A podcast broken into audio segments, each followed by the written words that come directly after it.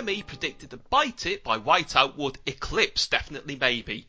I think we all remember how that turned out though. I'm Tim Worthington, and joining me today to talk about some of the things that she remembers that nobody else ever seems to is writer Jacqueline Rayner.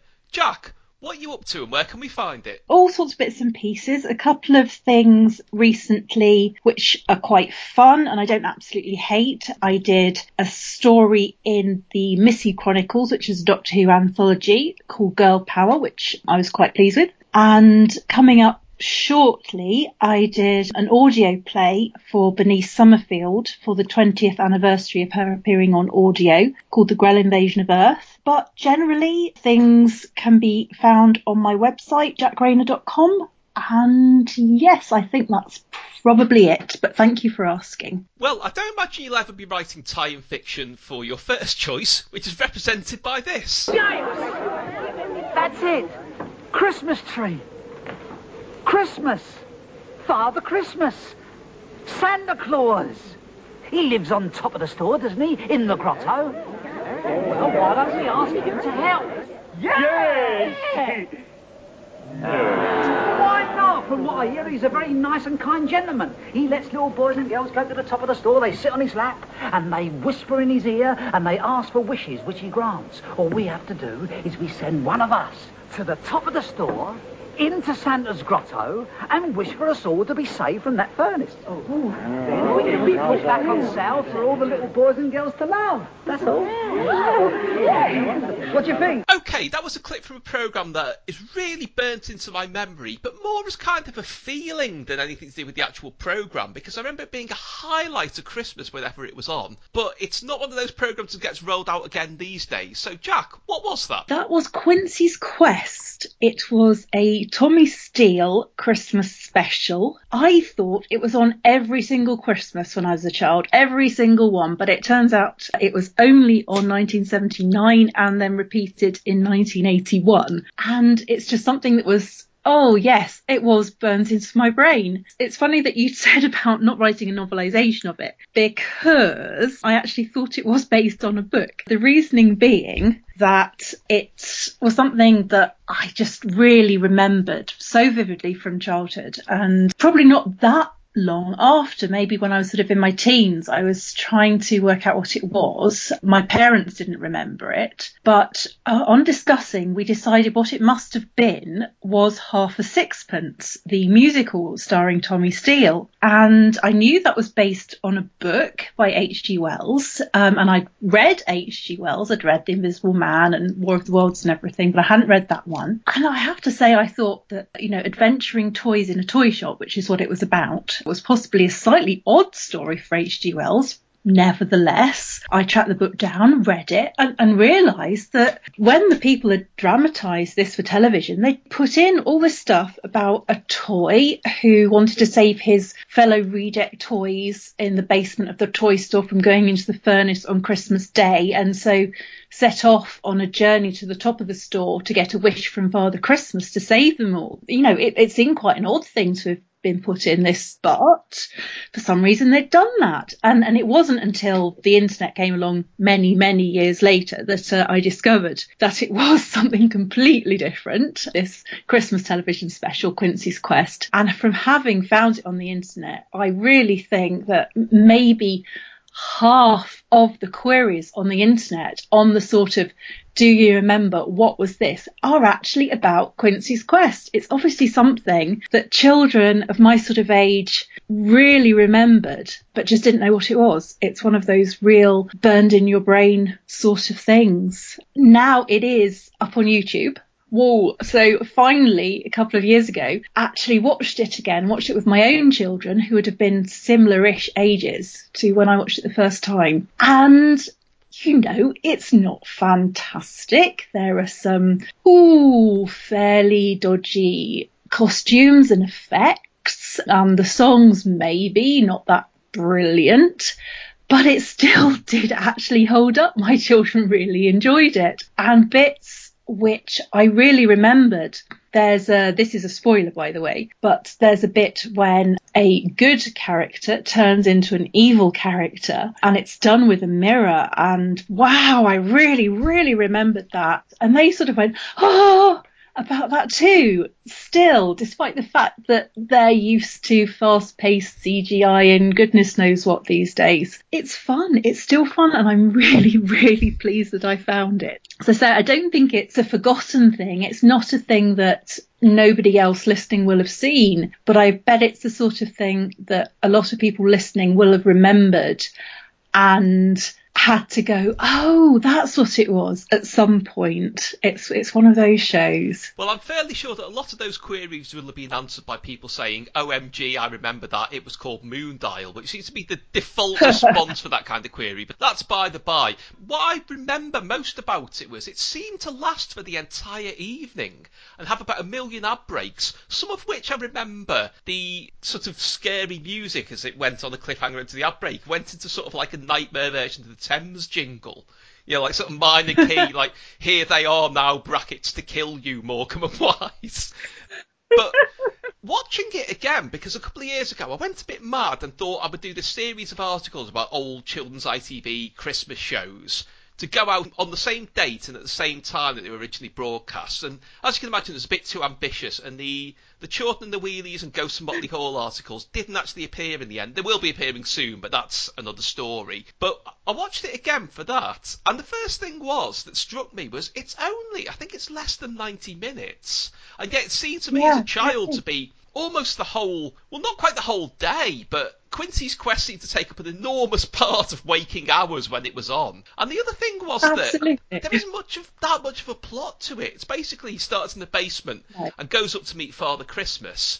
And in between, it's just lots of disconnected interludes, really, where he sings and dances with big hippos and things. It is. I, I found it quite similar to, to a pantomime, to, to a stage show, not only in that it's just, oh, a little bit of talk and then we have our song and dance number, but actually quite a lot of the, the things itself sort of, he does double takes and things, you know, it's very stagey. The plot may not make a hundred percent sense. You've got, I'm still not quite sure. I think it all happens on Christmas Day. So, you know, this is quite a, a strange toy shop that not only opens the store on Christmas Day, but goes to all the bother of bringing staff in to burn toys on Christmas Day. And yes, there's all these things with the witch and yeah, not quite sure why. I think she's just, she is evil because she's evil. It's one of those things. But yeah, it is getting from A to B with incident in the middle rather than a plot. you are right, it is set on Christmas Day, and the store does open on Christmas Day because I had a memory from it that I never realised was from it, which is right at the end, again, spoiler alert, a horde of children headed by a very young Patsy Kensit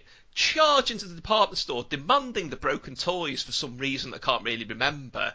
And there's a bit in it where the evil store manager who wants the toys burnt with immediate effect bends down to say, Oh, hello, little boy, how are you? And the boy boots him on the shin. And for years I remembered that bit. I remembered laughing at it, but I couldn't remember what programme it was from. And then when I watched Quincy's Quest again, I thought, Oh, that's it. That's where it was from. How weird I remembered this programme so clearly and this bit so clearly. And there can't be many things that fit together like those two, but it just didn't sort of tessellate in my mind. It's very odd. Well, the whole thing is toys. Um, you wouldn't really associate the bit with a, you know, a, a human businessman type and a small boy with it because it really is that just that tiny, tiny bit at the end. But yeah, I remember that. Yes, the, the children running riot. At the And isn't it implied that it's the real Father Christmas? Yeah, it absolutely is. And I definitely noticed because when you've got small children, you have to really be on the ball policing that stuff. So you're ready with the questions when they go, is that the real Father Christmas? Does that mean Father Christmas isn't real? And all this sort of thing. And at the end, I absolutely remember it said Father Christmas as himself in the credits. Well, you see, that was quite a nice tactic for them to take, but at the same time, it reminds me of what very first started me questioning the existence of Father Christmas. Was as a youngster, I was obsessed with Pipkins, the ITV lunchtime show, and with reading credits because I always used to want to know, you know, what the director did and so on. There's an episode of Pipkins which I think must have been on Christmas Day in the very late seventies, where during the end credits it said Hartley, Father Christmas, Nigel Plaskitt. And I thought, well, hang oh. on, they implied that was Father Christmas and not the man doing Hartley's voice. And they didn't say it's one of his helpers helping him out. So what's going on there? No. So I'm I'm blaming Hartley Hare for it, really. Hartley Hare is to blame for a lot of childhood trauma, yes. Okay, well, as I said, there did seem to be millions of ad breaks during Quincy's quest, and I do wonder if during one of them there was a plug for this. Heavy, hot monster burn in the ground. He's so hot, he drank a river down. Big thirst. Nothing could quench his big bad thirst. Like a lake? Well, man, that only made it worse. Big bad thirst. One day he knocked back a swimming pool. Then he got a taste of something real cool. Big Quosh. Now if you follow my jive and get hip to my verse, only Quosh can quench the Big bad thirst. Big new Quosh. Right, well, that's just a generic Quosh adverb. It's only there because it particularly annoyed me when it was in wide circulation. But obviously, everyone remembers Quosh. So, Jack, why have we got this here? It's for one particular variety, which was Quosh Tropical. You couldn't have missed it on the supermarket shelves at the time. It was bright green, and I mean bright green, this incredible nuclear translucent, brilliant space green. It was just amazing and it tasted amazing as well. It was just very exotic for me because at, at home, I'm not saying I was badly treated at home, but home was lemon squash and occasionally possibly even orange and pineapple squash. But I discovered this incredible substance over my cousin's house, this glowing green liquid. It just tasted amazing as well as looking amazing. And that was just such a, a combination to sear it into your mind. I was a really fussy eater. I'm still a fussy eater. And I had this slightly strange coping strategy if I had to eat or drink something I didn't like, which was to imagine it was space food or space drink. And, you know, it's one of those things where perhaps you, you have to drink it uh, so the aliens don't take offence and start slaughtering you, or it's the only nutrition and you have to keep your strength up for the for the upcoming space battle. And Quosh Tropical was that drink. It was like something out of a story. There was me at home, or not, no, not at home, or if you, you know, it out somewhere and somebody gives you some weak, warm, blackcurrant, nasty tasting squash, and I'm sipping it through my plastic straw, thinking, mmm, wow, this is lovely, this lovely bright green Quosh Tropical space juice. It was actually not a drink that I had a huge amount of as a childhood. It's not like a, oh, I have this every day, um, and that's why it's nostalgic. It was something that I hardly ever tasted, but actually drank a huge amount in my imagination. It's one of those things that again, I looked on the internet before this and there's not even a picture of it. And I just wanted to confirm quite how bright green it was. Well, I had a look as well. I mean, if matters were confused by the fact there is a new Quosh Tropical now, which seems to be just, you know, orange and mango and very, very subdued colour. But the only quantifiable mention I found of it, as you remember it, was actually by Rich Littler, who does the Scarfolk website. So oh, yeah. I think you're in the right ballpark there. But I get the impression, just from your description of it, that it was more kind of an adult drink, really, so sophisticated oh. Quosh for sophisticated to have at their dinner parties, maybe. Wow, Quosh dinner parties. yeah, that sounds really cool, and and actually, that you know that makes it sound so much more exotic. Obviously, I was drinking, you know, forbidden adult space drink. Whoa, gosh. Oh, I wish they'd bring that back, but I think it's probably got way too many E numbers in it. Well, from what you've said, from the colouring and the flavour, I would imagine if there are still any bottles around, there'll be so many additives that would be well preserved enough to still drink now. That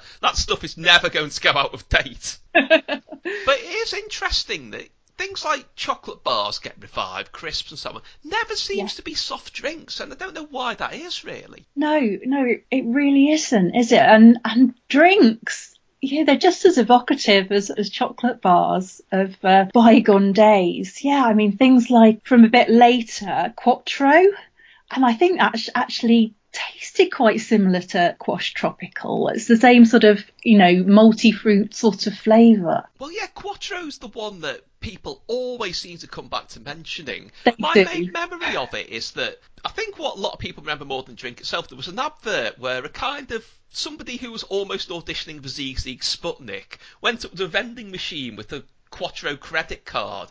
Or this terrible sort of sub Belouis Some new romantic track played and he stuck it in. And the can came out and he grabbed it very enthusiastically and it went Quattro! in the sort of Oh, I vocoder do voice. but our, our do. newsagent had a promotional stack of those credit cards. And I remember thinking, Oh. oh. great, I've got one of these. Now I've got to find one of those machines and get free drink. Obviously, it didn't occur to me that they weren't real, but also, why did everyone find it so futuristic? It was just a vending machine with a style, personal style that was already rapidly going out of fashion. So it wasn't that futuristic, really.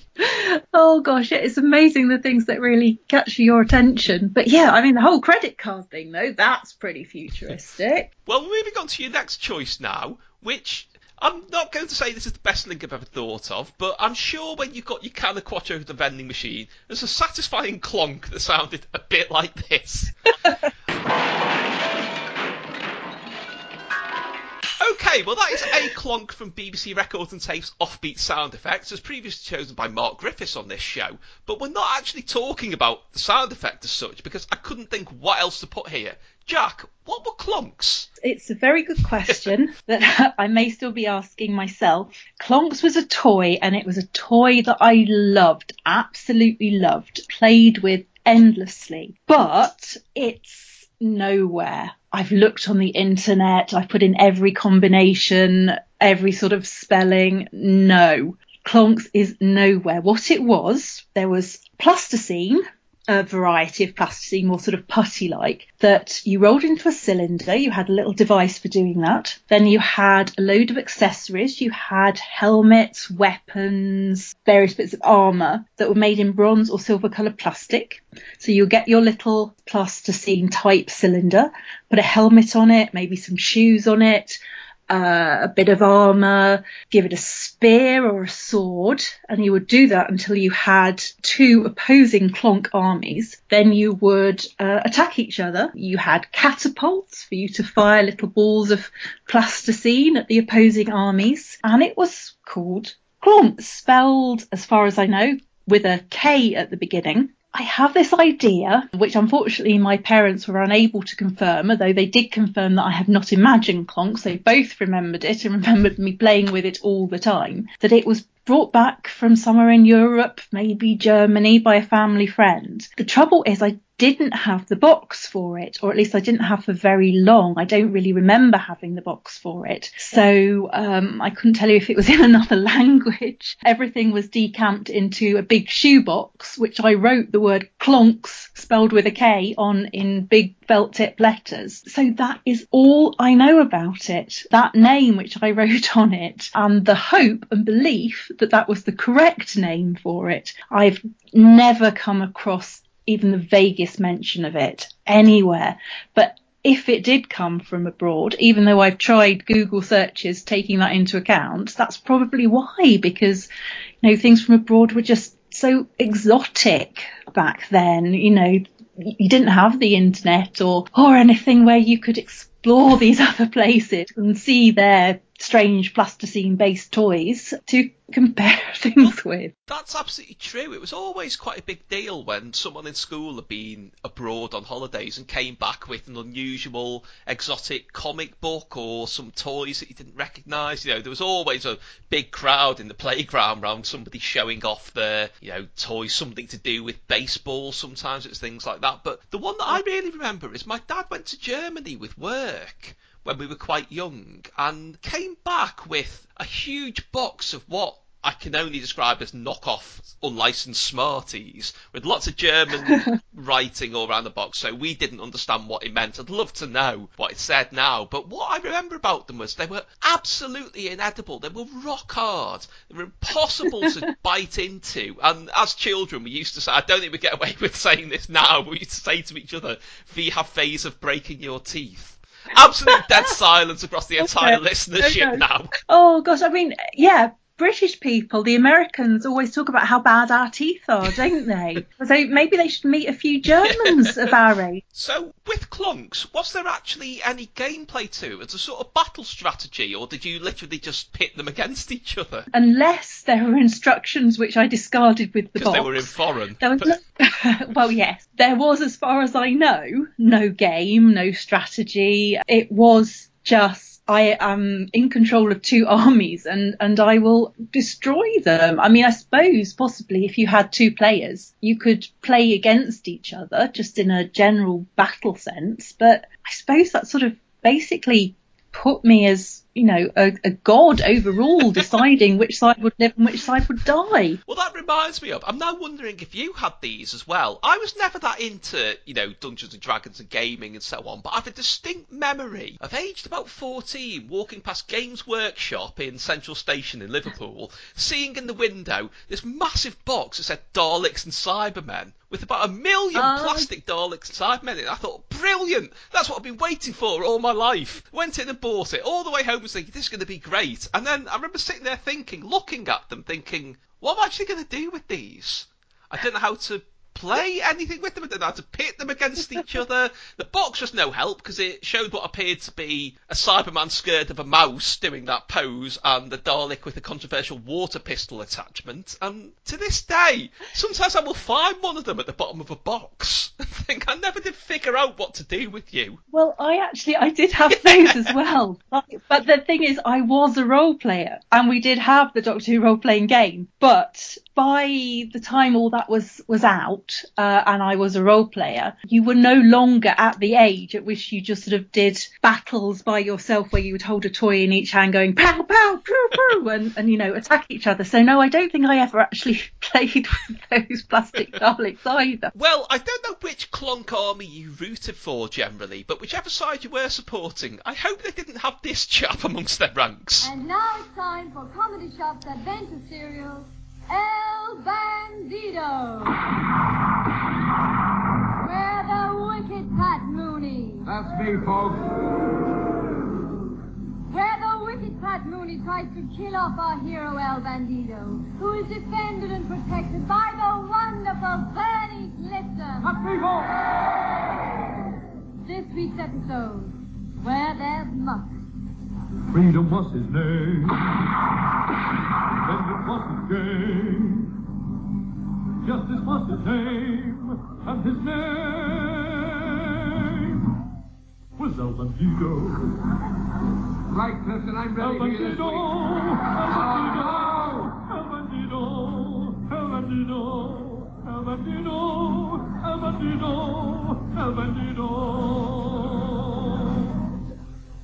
You can wait as long as you like this week, Clifton, because this week it's curtain. Okay, apologies for the sound quality there, but that's a clip from Bernie Clifton's Comedy Shop, the Radio 2 comedy show that ran for years and years and years. And that character is Jack. well, that is El Bandido, and oh my god, you have discovered the thing that I have been looking for for years. Over the years, every now and again, I do a bit of a search to see if anything has surfaced, and you've just found it. You have found my El Bandido Bernie Clifton Grail. I'm really excited. This has just made my day. The only trouble is that I was about to tell you of how I remembered El Bandido, and now it might turn out that I've remembered. I remembered it completely wrong. How I remember it is, and this is, oh, this must be the very early 80s. I think I was probably sort of 11ish maybe. And I was mad on radio comedy. Uh, it meant a lot more to me than the music, really. You know, I would tape things, I would have all the comedy LPs, and yeah. And one of the things that I would never miss was Bernie Clifton's comedy shop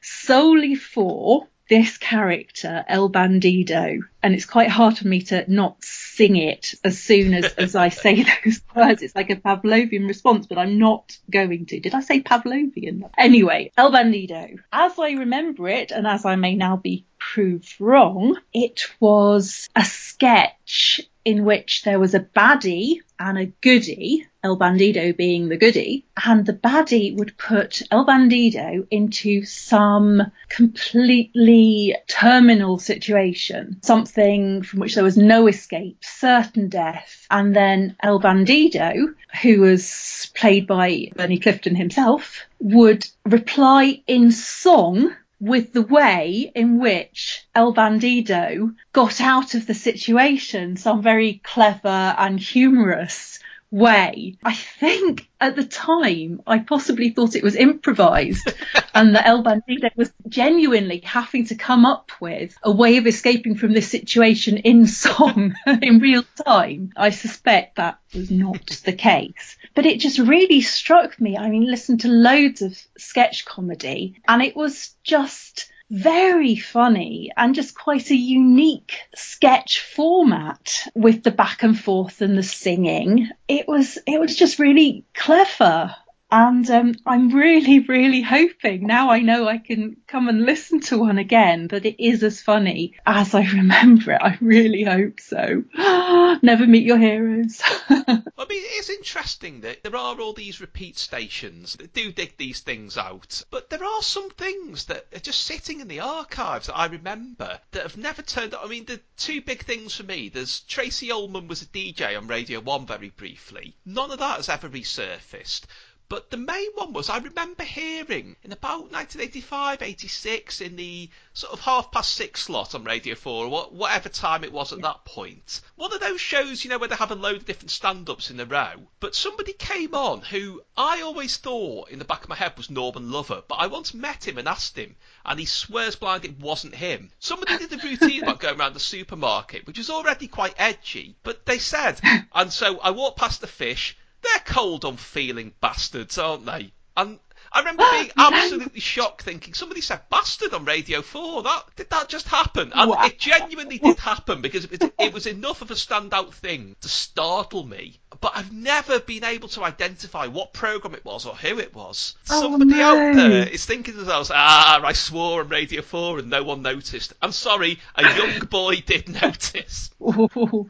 Oh gosh, oh, I hope you track that one down. Actually, that does remind me that an episode of Bernie Clifton's Comedy Shop did resurface. You know, on 4 Extra, they do those Saturday Yeah. morning programs where they've just lots of different things on a theme. And one actually turned up in that, I think back when it was BBC Seven. And that was really exciting. And I tuned in and I was going, oh, please, what are you doing? What are you doing? And it wasn't there. So I wonder if maybe it was just on for one series or t- two series and it wasn't on every single episode of it. And oh, that was such a disappointment. It really was. But today, you have made up for that long ago disappointment. So, what other shows have never resurfaced that you remember? Yeah, n- nearly everything that I remember has resurfaced actually, but uh, Star Terk, Star Terk 2, which was a sketch show, um, I don't think that really has. There was a some fantastic sketches in that. It was really strange getting into radio comedy, and, and Fred Harris is, is obviously in, in several different things, uh, quite anarchic in times. And it was, hang on, no, no, he should be with Hannibal. This is all wrong. So that's not one of the strangest things when you grow up and find children's television presenters doing non-television children things and Yeah, have you ever heard any of Toni Arthur's albums that she did before Play School? I haven't heard any of her albums, uh, but my family are huge on folk music. Parents actually met at a folk club and she did a single, you know, the Wendy Richards Come Outside. Oh yes. She did a version of that with a West Country group called the Yetis. Okay. And um, yes, we, we had that on record. Okay, well, it's not really in the same vein as Hearken to the Witch's Rune, which is one, one of her albums, which is every bit as terrifying as people are probably imagining. But the main thing I remember about Star Terk was it had these amazing Radio Times billings saying things like, do not listen to this programme, it is awful. Oh, that sounds brilliant, but I, I, ne- I never actually saw them because we only got the radio and TV times at Christmas, which is why Quincy's Quest really stood out to me.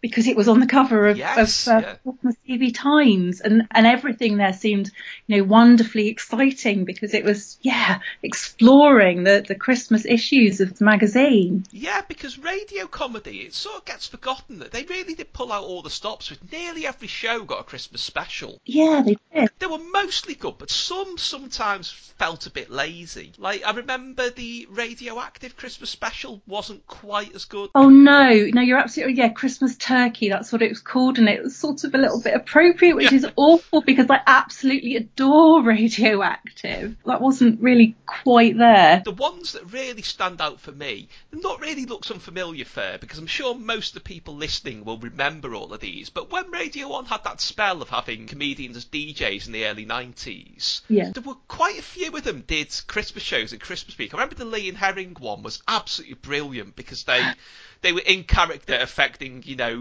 Rich loving Christmas and Stew hating it, and they played No Christmas for John Quays by the Fall, which I don't, I don't think was quite seasonal fare. But the other one was Chris Morris had two hours on Boxing Day in 1994, where he, I think, deliberately replayed a lot of the most controversial bits he'd done in the previous year, including oh. when they found Johnnie Walker dead on the studio floor and reanimated him with bellows. And that was, you know, 1 p.m. on Boxing Day. Oh my gosh, you weren't listening to it over lunch with your parents, were you? Uh, my parents were definitely not listening to Chris Morris on Radio 1, I can assure you of that. okay, we're moving on to your next choice now, and I would imagine that on a Boxing Day much earlier than when you might have heard Chris Morris making jokes about the Nirvana board game, you might have been playing with one of these. In the summer, Pippa's back.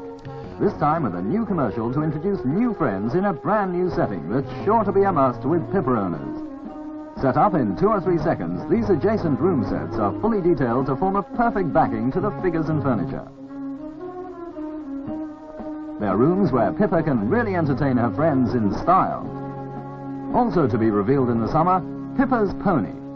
It's going to be a good year with pocket-sized Pippa. Okay, well, that may be just a generic doll advert because at the time of recording, I couldn't find much evidence of these out there. But, Jack, Pippa dolls, what were they? Pippa dolls. I wasn't really a doll person, but for some reason I loved these. They were a fashion doll in the Barbie or Sindy vein, but smaller, quite a bit smaller. And not exactly obscure, because I remember buying them in places like Woolworths and, and Boots, but they were always really Barbie and Sindy's, you know, forgotten cousin that they hid in the back room when visitors came over. You didn't get a lot of their stuff in the shops. And my friends at the time, I don't think, you know, they did weren't unaware of the existence of Pippa dolls, but they had Barbies and they had Sindy's and it was just me with these particular ones. I just remember going around the shops and you got so excited if you actually saw something to do with Pippa because it was just that bit more obscure. I hardly had any accessories, you know, actual real Pippa branded accessories because you hardly ever came across them.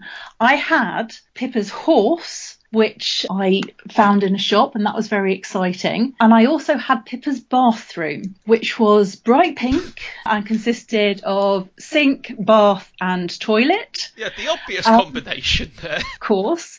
So most of the things I did with my Pippa dolls were either, you know, horse or bathroom related. What actually, what I really did, because I was obviously a fairly pretentious child, was I used to write plays for my Pippa dolls. We quite often did pantomimes. Cinderella was quite a good one because you'd get your, your sort of early scruffy Pippa doll at the beginning and then at the end she'd transform into one of the really glam ones. There was a princess one and a film star one that had ankle length hair, which was just, you know, height of glamour absolutely. So that was that was quite cool. But you know it was a cinderella where she wasn't sent to scrub the hearth. She had to scrub out the toilet um, and then possibly went to the ball in a horse-drawn bath. Quite often you know now I, I do actually write for a living. You write a story and people will say okay but you've only got x number of characters and you can only have this number of different scene settings. And by the way, we want you to include in it, you know, this monster or this happening or something to time with something else. So I think actually it was a really good experience for me that I had to put together plays featuring a small variety of Pippa characters. She did, there were sort of some other Pippas. There was like Pippa's friend Tammy and Pippa's boyfriend Pete, who just had, oh, really quite ugly plastic hair. and yeah, I had to fit these around the whole horse and bathroom scenarios. So yeah, I should I should be really grateful perhaps that there weren't that many accessories in the shops because it's given me essential training for my life today. I'm just intrigued by how many adventures could you have with the horse and the bathroom? Well, you know, it's just a bit of imagination. You know, your runaway horse that smashes into a bathroom factory. You know, these things can happen. or you happen to be in the bath when some, you know, horse monster from the planet Horso materializes and, you know, starts attacking and you have to dress yourself up in some lovely 70s hippie smock gear, which you've possibly earned actually with petal points. And I'll get tell you about petal points in a second. And you know, and you have some amazing adventure, and obviously uh, you managed to fight the horse off before Pete comes round to use your toilet. yeah, petal points. That was a that was a Pippa thing. On the back of the packaging, you had a little outline flower with lots of petals on, and you would earn petals. There would be a little petal, say one on an outfit that you cut out, and you would try and fill up a whole flower. And when you did, you could send it off to get a free outfit. And I'm not entirely sure I actually even got that far because there were so few things out there. But you know, I, I did dream of, of what these wonderful free outfits might be, you know, just getting something in the post. It would, you know, Oh, so exciting. I don't think it'd have been the top of the range ones. It would have been just like a, a white sheet and it said, here is her ghost outfit. Yeah, but that, oh, that would have been brilliant though, because they could have had a ghost in my play as well. I got a ghost and a horse. Are you sure you weren't planning to be in that Rentaghost? Oh gosh, yes. Oh, I've, I've read your. It's, it's your thing. You did that big thing on the rent a Santa, didn't you? Yes. Oh, that was fantastic. was that part of your your Christmas blog that series? That was the previous year when I did Children's BBC, and for some reason I thought I'd do it again the next year, and the words fail me. They really do.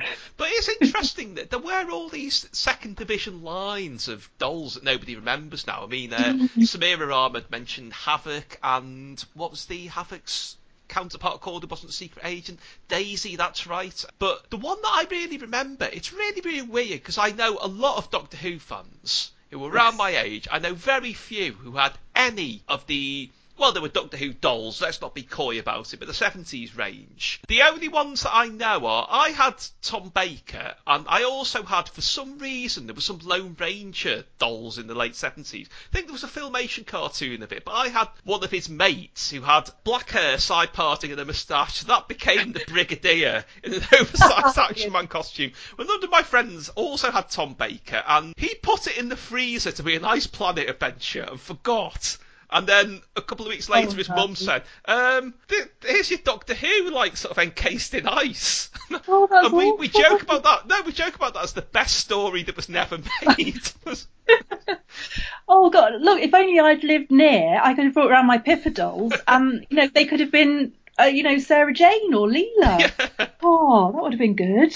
There was, a, fact, there was a Leela who looked absolutely feral. Oh, there was. Yeah, I, I didn't know it at the time, but yes, I have seen pictures, and the way the hair sticks out. yeah, that's actually that's sort of quite how the Pippas went after a few years, sticking out like that. But oh no, you actually you've inspired me because I mean I didn't have any of those dolls at the time, mm. but my husband and my children have quite a lot of the action figures now, and they're actually not too far out of scale with Pippas because doing all these these reminiscences in preparation for this, my dad actually managed to find some of my Pippas in the loft. Oh. So I could I can reenact some Doctor Who stories, and the Pippas are only a bit taller than than the Doctor. Oh wow! So you know he just will have to go around saying you know, and this is my freakishly tall assistant. Yeah, I think we'll stick with Pippa. Yeah, the Adventures of Doctor and Pippa and their horse and toilet. Oh, this is going to be great. Uh, picture the big finish now. Oh, I will. I will. Okay, well, moving on to your last choice now. Well, I say choice, it's actually choices, and in a way, there's two things represented by this clip, and it's nothing to do with either of them. If you go down in the woods today, you're sure of a big surprise. If you go down in the woods today, you'd better go in disguise. For every bear that ever there was will gather there for certain, because today's the day the teddy bears have their picnic. Okay, well, that was a bit of the teddy bear's picnic. And Jack, do you want to tell me why we used that? Yes, there are a number of reasons. Well, by number I mean two. Two is a number. The first is something called honey bear spread. Now, this could or could not be the thing that I've been trying to remember. I've got various silly, icky health conditions, which mean I have quite a limited diet, which when you're as fussy as I am, as discussed earlier, is generally awkward. But I've been having a major pain episode recently uh, when I've had to cut that right down and I've only been able to eat actually a few foods and one of them is honey. And honey is not something I'm really that keen on. It's so sweet. And I was saying to my mum, Oh, I remember when I was a child, we used to get this honey that was in a flat round plastic tub with all these teddy bears pictured on the tub. And I, I really liked that. And she went, Oh, yes, yes, I remember. I remember used to get, get that from Asda's. Yes, used to have that. And so obviously not assuming or hoping that it would still be around, I decided to do a bit of a Google. And what I think from the clues that Google has spread before me, I think it may have been this thing called honey bear spread. So it wasn't actually a honey. It was a spread that was honey flavored, which is just such a 70s thing. You know, rather than having your natural product, you would have a, you know, a, a strange flavor thing. Like we used to have powdered orange juice for goodness sake. You know, it's just, you don't have the thing itself. But yeah, I, so I think it might be this honey bear spread. So far, so what? But here's, ah, this is just where I went, oh my God, because it turns out that honey bear spread was made or manufactured or you know had a connection with a firm called Joseph Farrow and Co. Limited who are mainly known for things like ketchup and peas but have done you know various condiments and conserves and so forth. And what your listeners will not know is that I have a secret identity as a wife and mother and that identity is Mrs Farrow. And my husband, we've been, we were trying to work this out actually last night with reference to various bits and pieces of family trees that people have put together over the years. And we think, we're not certain, but we think that the Joseph Farrow of Joseph Farrow and Co. was the elder brother of my husband's great, great, great, great grandfather. Wow. So I have actually found that this, you know, amazing childhood nostalgia spread, I have actually married into the honey bear spread dynasty, which is just one of those, oh my God, connections. So that, you know, not particularly exciting on the spread front, but I've just been running around going, Oh my god, oh my god, honey bear spread. Wow, I'm related to it. Well, I wasn't expecting this to turn into an edition of Who Do You Think You Are, but that's fantastic. That's exactly what Looks Unfamiliar's for. But the main reason we're talking about Honey Bear Spread was that your original last choice, Fox, Steve and me. So, Jack, go on. right, yes, this is the big one. This is something that has haunted me for, oh, well over 30 years, I think, and I don't know what it is. And I've mentioned it. I've mentioned it on the internet. I think I may have mentioned it when I had a column in Doctor Who magazine. They might have cut it, but I have mentioned it all over the place. Sure that at some point somebody is going to say, yes, of course I remember that because it's something that is so memorable. I don't know why no one else remembers it. What it was, ITV Anglia region, uh, particularly, was what I watched on. So whether it was, you know, on everything, I don't know. ITV children's tea time type drama, weekday. and it was in a you know the Bugsy Malone type way. It was the children played all the characters. They played the adults and everything. They may possibly have also played the animals, but I'm I'm not quite sure if they were meant to be animals or not. There were a load of children locked in stables. While children as adults, as farmers in cloth caps were walking around outside the stables. And there's really stuck in my mind. There's a bit where these cloth capped farmer children were taking huge bites out of these great, big, thick, juicy burgers. The implication being that these burgers were made out of the children that they kept in the ah. Ugh. state. I know, I know. And I also, and sorry, that's the Teddy Bear's Picnic connection because while this was happening, Teddy Bear's Picnic was playing on the soundtrack. So it was burger eating to Teddy Bear's Picnic. And, and to this day, I cannot listen to Teddy Bear's Picnic without getting completely creeped out because I just associate it with cannibalism now. I think and this is the bit I'm not so sure of. I think there might have been an Arthurian connection, possibly a, a you know a sword coming out of the water.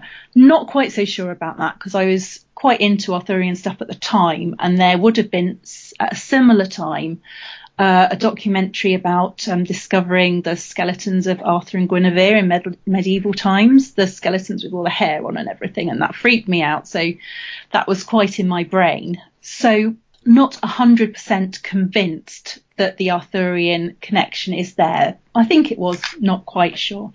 But everything else in it is definite. But here is the thing. I don't know how it ended. And I, I think that's why it stuck with me because I was just desperate to know, you know, were they really eating burgers of these children what happened in the end? Because I was watching it over my grandpa's house and he came into the room and you know there are some things that are for children, made for children, marketed at children, but you know adults aren't going to like. I mean, I used to sort of hide the contents of my Misty comic because even though it was for children and quite often had been bought to me, bought for me, sorry, by parents or grandparents, I knew they actually read the contents, which is, you know, r- real hellfire and damnation stuff um, that they won't want me reading it anymore. And I knew when my grandpa walked in that this is not the sort of thing that they he would want me watching. And indeed, he said, um, I remember it very clearly. Oh dear, you don't want to be watching this rubbish, do you? And switched it off. Oh, So I don't know how it ended. I've oh I've looked and looked for it. I, I did wonder if it was a Dramarama because it would probably have been about a possibly a similar time to a very early Dramarama, but you know nothing rings any bells, none of the titles. I would if I had the opportunity to go to a place where they kept every every issue of TV Times, I would read through the whole of the 80s just to see if I could find a clue, however long that took. I really, really want to know this one. I really want to know how it ended. I want that so badly. And then finally I can put this to rest in my brain. well, let's hope that somebody out there listening not only knows what it is, but can actually tell you what happened at the end. Please, please. Jack, it's been a pleasure. Thank you. Thank you very much.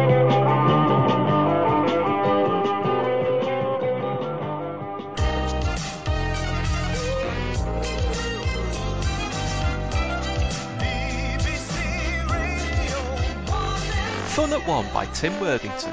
The story of comedy at BBC Radio 1 from Kenny Everett to Chris Morris and beyond. More details, timworthington.blogspot.co.uk.